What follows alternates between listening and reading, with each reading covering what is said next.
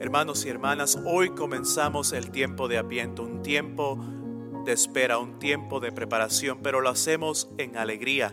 Nos regocijamos en esta preparación porque nos preparamos para recibir y celebrar el nacimiento del niño Dios. Cada uno de nosotros hemos aprendido un poco sobre, sobre la espera. Y cada uno de nosotros hemos esperado y le hemos suplicado al Señor por el fin por el fin de esta pandemia, porque cada uno de nosotros en una manera u otra hemos sido afectados.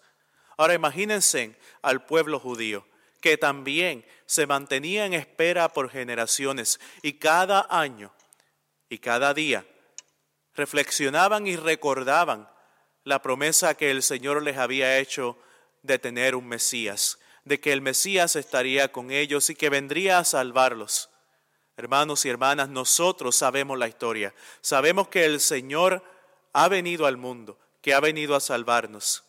Por eso, en el día de hoy, en los, días de preparación durante esta temporada, pidámosle al Señor que a través del Espíritu Santo que vive en nosotros, nos inspire y nos dé la gracia de poder no simplemente reconocer que el niño nació hace miles de años, sino que continúa naciendo y estando presente en nuestras vidas hoy en día.